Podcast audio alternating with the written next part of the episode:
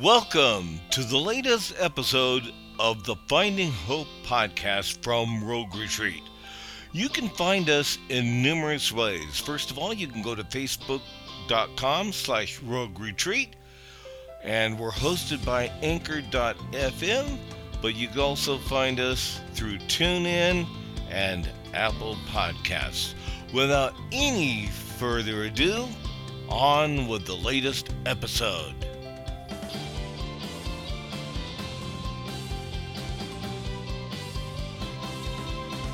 Hi, Todd. Thank you for joining us on Finding Hope podcast today. Um, so I'm just I'm very grateful for you to be agreeing to be our next victim, as we like to say around here. Um, and I'm just kind of curious, what kind of drew you into getting to know Rogue Retreat like you have now? How did you get to know this agency? I feel like I just told this story already. I feel like I'll tell it again. yeah. All right. So you know what? Um, I've been I the on a Saturday. Let's see how did I put this before. I was more comfortable the first time I went through it. Now I'm not as comfortable. So yeah, I knew Pastor Murray and uh and his wife for a couple years now, and uh, my wife had invited. We my wife and I have been having some troubles, and uh, you know I had some things going on in my personal life. And uh, my wife had invited them over on a Saturday. I was like, oh, I don't know why you invited these people over. Then the, the very next day, my which was a Sunday. My wife and I were having problems again, and I rented out a room to somebody in the studio, and he said, "Well, let's get you off the property." And we were down at the railroad tracks, and at that point, I was like, "I am done. I can't. I'm done living like this. I can't do this anymore." But the only place I had to go was to uh, First Presbyterian Church, where Pastor Murray and his wife were at. So I, it's like eight o'clock in the morning. I went down there, um, sat through first service, and uh, and then they took me up to my daughter's house. And from there, later, about a month later, I think it was, uh, Pastor Murray came to me and said, "Hey, do you want to uh, do you want to run the uh, manage the emergency shelter that we're having this year?" I said, "Sure, that'd be great." And then uh, upon doing it, I was just like, I was sold on the uh, on the work. Uh, it was the first time I ever felt good about the things that I'm doing. Um, it just it made me feel good to give back and and it warmed my heart. And so from then I was sold. Uh, Pastor Murray knew Pastor Chad at Rogue Retreat, and uh, and uh, he introduced me, and and went from there. Was there something specific about the population um, that was that kind of warmed your soul in that sense? That kind of warmed you up to the idea of doing this type of career work? Uh, I don't know. I think it was just that it's cold outside, uh, and I don't know. I guess I could relate because I never thought of myself as uh, worth anything, uh, or was never thought of myself as a good person. And you know, uh, I can see how a lot of people look down on the homeless population, and, and I understood where they're coming from. And um, I don't know. It just it just made me feel good. I can't. It wasn't any particular about why this particular population. It just seemed to relate to them well. Um, yeah, yeah I, I just related to them well. Okay. Um, and so when um, Pastor Murray and Pastor Chad kind of um, got you over to Rogue Retreats, um, what did you start? What what have you been doing with us since you got here? Um, I know we love you. I know we love you, but what do you do? and I know a whole you, lot of nothing. I tell you. And you at one point even were working together. Um, yeah. So Todd and I were famous at the Kelly shelter for making on the graveyard shift for breakfast. We used to make chicken fried chicken. Chicken fried chicken. I love it. Yes. of course, we have the the cans that are always find on the ground. The big, you know, the big cans of like uh, what was it like gravy. soup or stuff, gravy and stuff. I'm like, what are these cans on the ground for? Why are they there? And I figured out it was because old Marcy here, she's too short, she can't reach the cabinet. In fact, I brought her over a can and said, "Yeah, put it on her desk for her as a, a warming gift at her new office." I so I, I, started at the shelter. I started at the shelter working graveyard. Um, I just love the interaction with the with the guests. You know, it was it was a lot of fun. Um, and then uh, from there, I, I did some maintenance because graveyard was is, is a hard shift and it was hard. I wanted some more days, and so I went. I started doing some part time graveyard. I mean, uh, part time uh, maintenance, and then they had the uh, shelter, the warming center in Grants Pass open up, and I did some of those. and then COVID hit. So then I just went back to the shelter, no more maintenance, and I just stayed at the shelter for a while. And then I went back to maintenance part time again, and then uh, and then I got a call from I can't remember who called me. Uh, if it was Chad or so, I think Chad did or Justin told me about it. Said, "Hey, we want to interview for interview for a clean sweep," which I really wasn't looking to do that. I did at that point. I was like, man, I was comfortable in a position like maintenance. So I've been uh, construction and that type of work for a long time, most of my life, and so I was comfortable. And I didn't, you know, I wasn't ready to move out of my comfort zone, you know, and so I didn't really want to do it at first, but I did. I took on the, the job, and I love it. I do. So, um, for those that might not know, um, what is Clean Sweep, and what do you do with that program?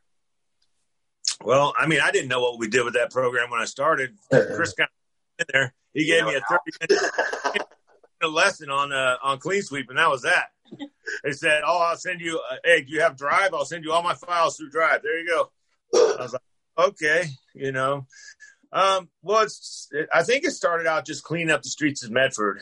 Um, but with the help of uh, Crystal uh, and myself, we, we, we've gotten some more uh, contracts. Uh, so customers are paying us to clean up.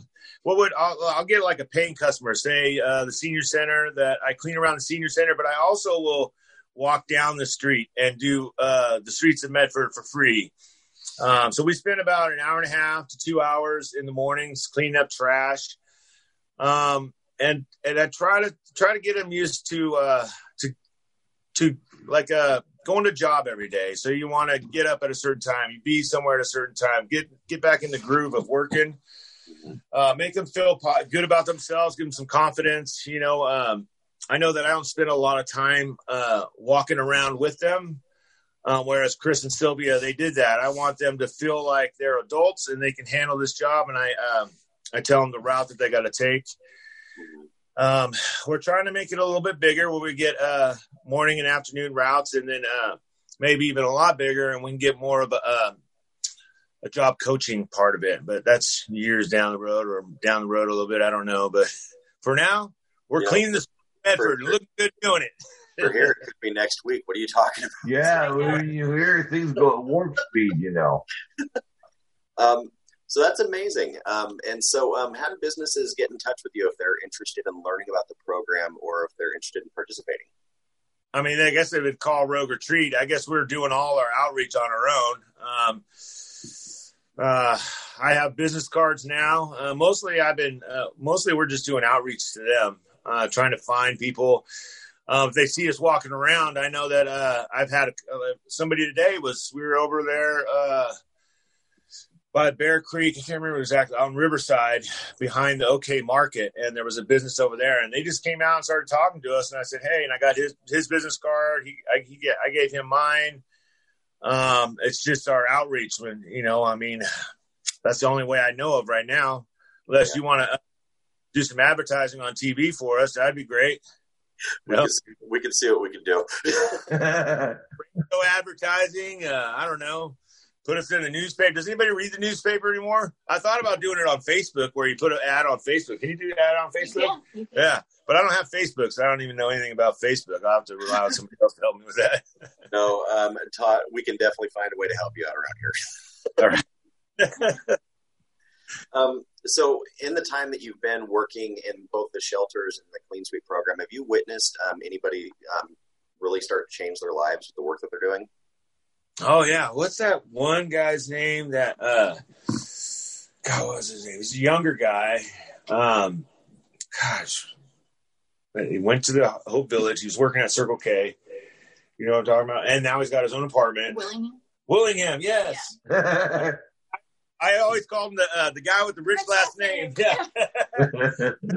really good. I just seen him. We were doing we were cleaning the library the other day, and I seen him riding by, and I said, "Are you still clean?" He said, "Yeah," and he looks really good. He's got his own apartment, and uh, you know, it's really, really, uh, really great to see. He looks really good.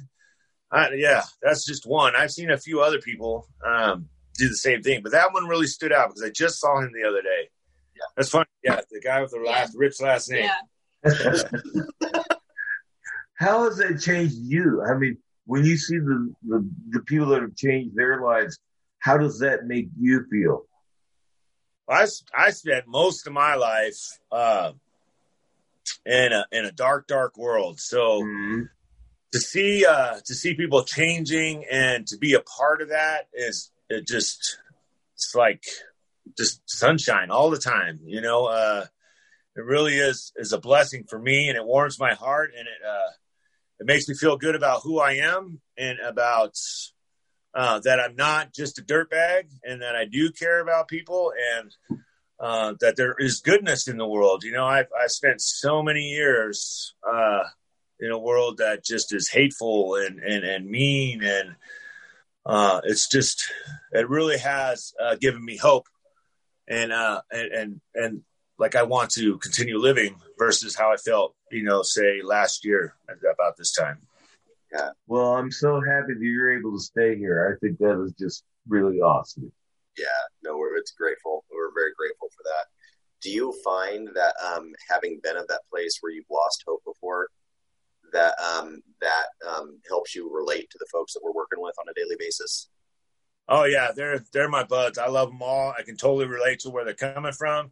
I haven't necessarily uh like lived on the streets like that. You know, I have a lot of family and uh you know and I I did a lot of jail time. So instead of being homeless, I'd go to jail and then when I got out of jail, I'd go stay with family. But I relate to to what they're going through. I relate to where they've been. Uh it really does help me out a lot. I just everything about them. So I'm not coming at them from a, an authoritarian authoritarian uh, uh, way. I'm just just want to be their friend, and I'm just trying to coach them along and be there for them. You know, I'm not trying to be better than them because I don't think that I am. I think I'm just like them. We're all the same. We're all one people.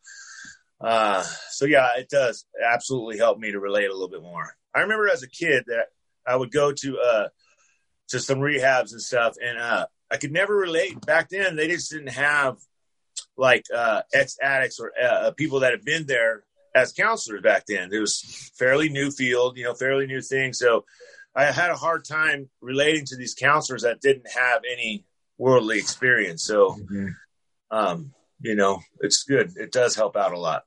Yeah, you know, it, it, I definitely agree. I think there's something that can be said for the the peace that you can give somebody when they look at you and think, well, if they did it, then I'm pretty sure I could figure out how to do it too. We'll be back with more of the Finding Hope podcast after this message from Rogue Tech Pros. Is your computer giving you a headache? Are you wanting to replace that monstrosity with a new box? Well, there is only one place to go, and that's Rogue Tech Pros. I know because I use the services that Charlie of Rogue Tech Pros provides. He services well what he sells. And for further information, give Charlie a call at 541 299 2100. That again is 541 299 2100. You will be glad that you did. A lot of guys that I'm working with that work with me now, they've walked through the past couple of months with me. I mean, you know, with the courts and stuff like that. So they all know uh, what's going on. You know, I sit in the van and we're driving to, to uh, go clean the streets, and I'm talking to them like they're my friends. So, so they know exactly what's going on with me. I know what's going on with them. They're they're my friends for sure. Yeah. Get to know all those people out there. It's crazy. Absolutely. Well, and since you kind of um, kind of alluded to it, um, Yes. um, I, I just want to ask you a question. Um, I know that um, you had been going through some struggles with um, just the un- the unknowns in many cases um, of not knowing what was going to happen, and then you literally witnessed a miracle that um, very few people get to get to see. Um, what was that like to be able to see that in your life, um, having you've been from? It was crazy. It really was uh, uh, something that I'll never ever forget because I think the best thing that I learned from that is is is I just I wasn't asking God to to save me per se. I just wanted him to make sure that he was going to walk through this with me no matter what the outcome was. I wanted to make sure that he was just going to walk through this with me. So I wasn't asking Uh, you know, like you go to jail and you say, "Oh, please, if you let me out, I'll do this for you." It wasn't like that.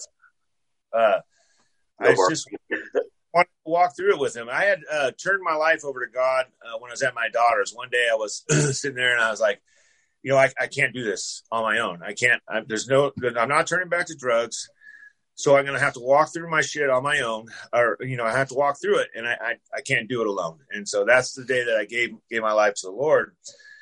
And uh, so I was expecting to go to prison. You know, I was expecting to get to 26 months, and I just couldn't believe it uh, during the proceedings. You know, even all the way up at the court date itself, they're talking about. You know, they're debating on how they're going to word the time, and uh, and you know, all of a sudden, in the middle of it, the judge just turns to the, the livability team and says, uh, "Well, what are you guys doing here?" And then they they said, "Well, we're here supporting Michael Deal." Now, once they get this, these are guys that know my wife and I. All of them know my wife, especially Josephson. He knows my wife and I. So he was, it was amazing, and that they even were there, uh, that spoke up for us or for me. And about that time is when the tide turned at court, and I just couldn't believe it. I looked back at my wife, and she's just like, and I, I just couldn't believe it. And then they asked uh, Justin Hahn. I've known Justin Hahn for a lot of years 15, 17, 18, I don't know, a lot of years. And the judge actually asked him what he thought about it.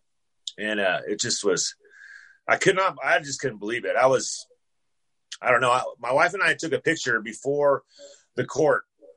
And I have that picture, uh, I, I framed it and I, I put it in my office because that's the day that my life started over again. That's the, the first day of the rest of my life.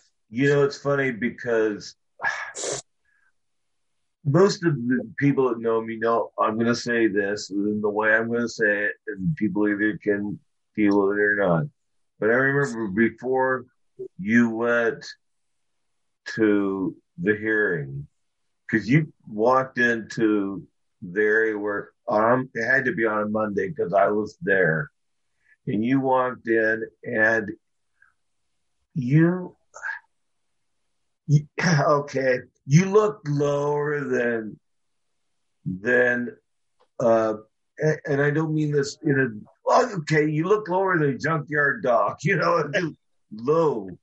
And you just had that tone of voice like, you know, you really want things to be different, but you had resigned yourself to the things were gonna be a certain way and you would have to deal with that. Yeah. And Yeah. and I remember sitting in the area where you know Matt's office, and I said, "Please, please let him have another chance." And I was just, I'll never forget when you, went to court and the day we found out about what happened, and we had the staff meeting and all this other kind of stuff, and oh man, I was on top of the world. It was just, you know, just, I mean, you know, you know, hell, we've never really talked all that much, but I just remember from when you've been there and you probably, we probably talked today more than ever, but, Right. Hey. I'm just was so happy. And, Coming in and I was so happy when I learned that you agreed to do this podcast because I, I wanted that to happen.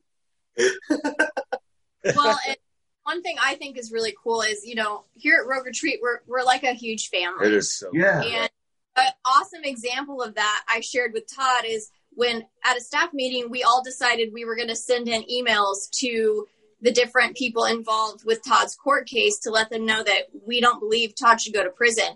And the response I got from one of those people was basically like, thank you for all these messages, but please in the future forward them to someone else because they were getting overloaded. Yeah. So many love Todd, know that Todd needs to stay. And so I think that's pretty amazing. it is. Yeah, my, my wife gets kind of envious. She goes, "I've never, you know, with, with the job I have and the, and the fact that we're, it really is like a family here. I've never, I've worked in construction, man, and the foreman's screaming at you, you everybody's screaming at you. There's, this is the, the most enjoyable place to work I've ever Oh, yeah. encountered. It really is. Yeah, no, I, I have to agree with you on that one, and it just and echo the, the sense that this is just, we're a big family here. Um, Yeah. But I know that um, leading up to that, like Stan was saying, it was wearing down on you, and people could tell. And um, I just have a feeling that the saying "Don't quit five minutes before the miracle" now means something entirely different to you, and um, Yeah. and I and I'm just grateful for um, being able to share this with you and to be able to watch um, your growth as you continue to progress. Oh forward. yeah, and and the difference, the difference in the tone from the day before when I was there, maybe it's probably what a couple weeks before he went to court. And, Well, I was- Training somebody for my job before I went to court, so I was pretty low. Yeah, no, I, I, I think that um, you're, yeah, you definitely, you showed some humility that I don't think many of us would be able to show in that moment. And I just want to thank you for modeling what a team player really is here. Um, what's your vision for as you continue growing into this role? What do you want to see yourself doing in the future? uh, here at Rogue Retreat or in my life in general. Both. Give, it, give us both. Um, I just want to continue serving. Uh, uh, I did uh, put in an application uh, to get on some of the volunteer, uh, just to see what that's like. Uh, maybe serving in a more a bigger way.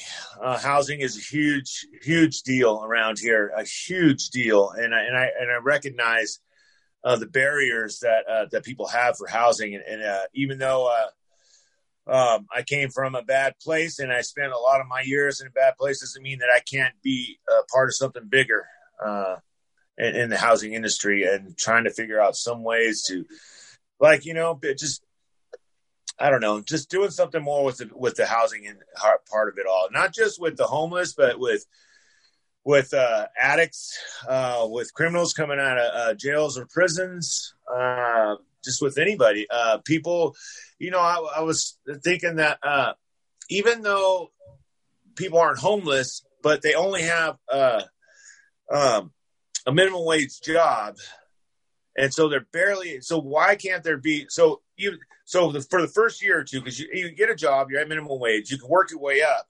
But what do you do for the first three years that you're getting paid nothing?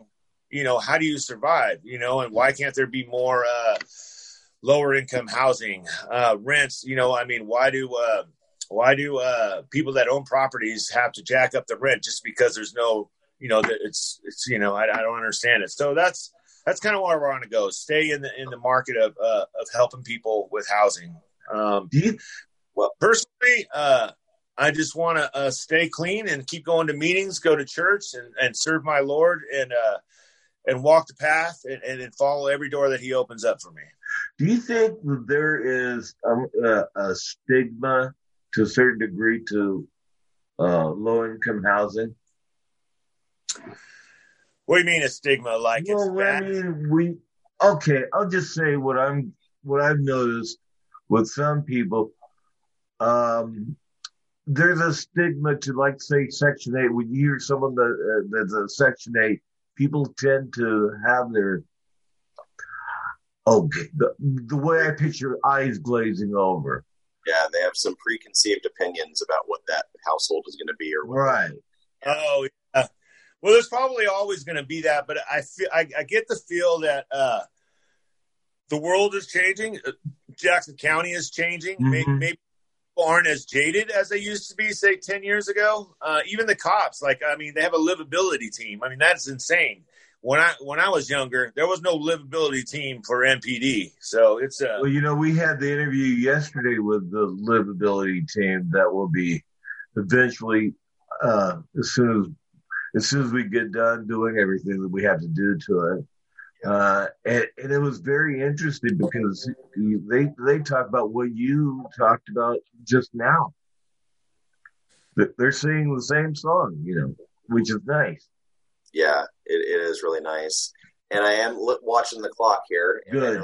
um, we are um, coming up to our end here. Um, so, Todd, I just want to thank you again for being our next victim and really just kind of sharing part of your heart with us.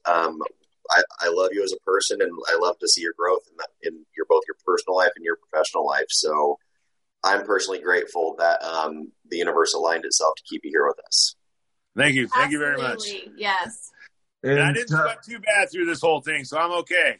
well, Todd, I really want to thank you for the First time. I want to thank you for being a part of this today because You know, I, I wasn't I wasn't sure if you were going to do this, but I sure wanted it to happen, and and you were really so uh, at ease, and I thought, oh, this is going to be fun, and it was.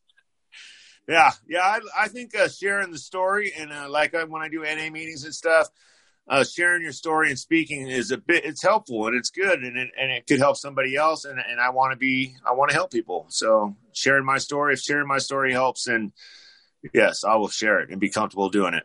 All right, thank you. Okay, Well, Thank you. Let's drive us home, Stan. I don't have far to drive. but That's a good thing.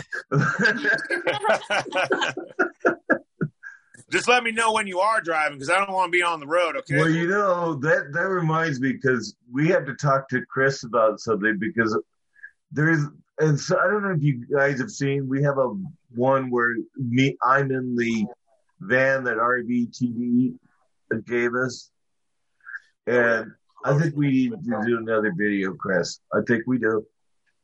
No, I think that you're right, Stan. It would be a fun little video. We'll even uh, maybe get you moving a couple feet um, forward in the vehicle as you're we're getting the photo. yeah, that'd be interesting. okay, this concludes podcast Finding Home podcast number 55. And today's guest was Todd, and I forgot your last name. Deal. Oh, what a deal. Like, let's make a deal. okay. Anyway, so, uh, and we have another podcast interview tomorrow, which will be 56. And that will be a fun one to do also. With that in mind, have a great day, everybody. Thanks, everyone. Bye.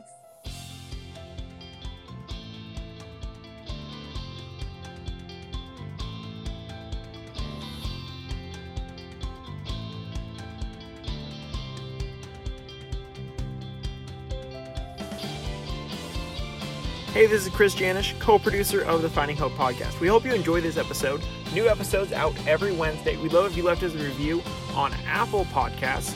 And if you want to connect with us, find Rogue Retreat on Facebook at facebook.com slash Rogue Retreat.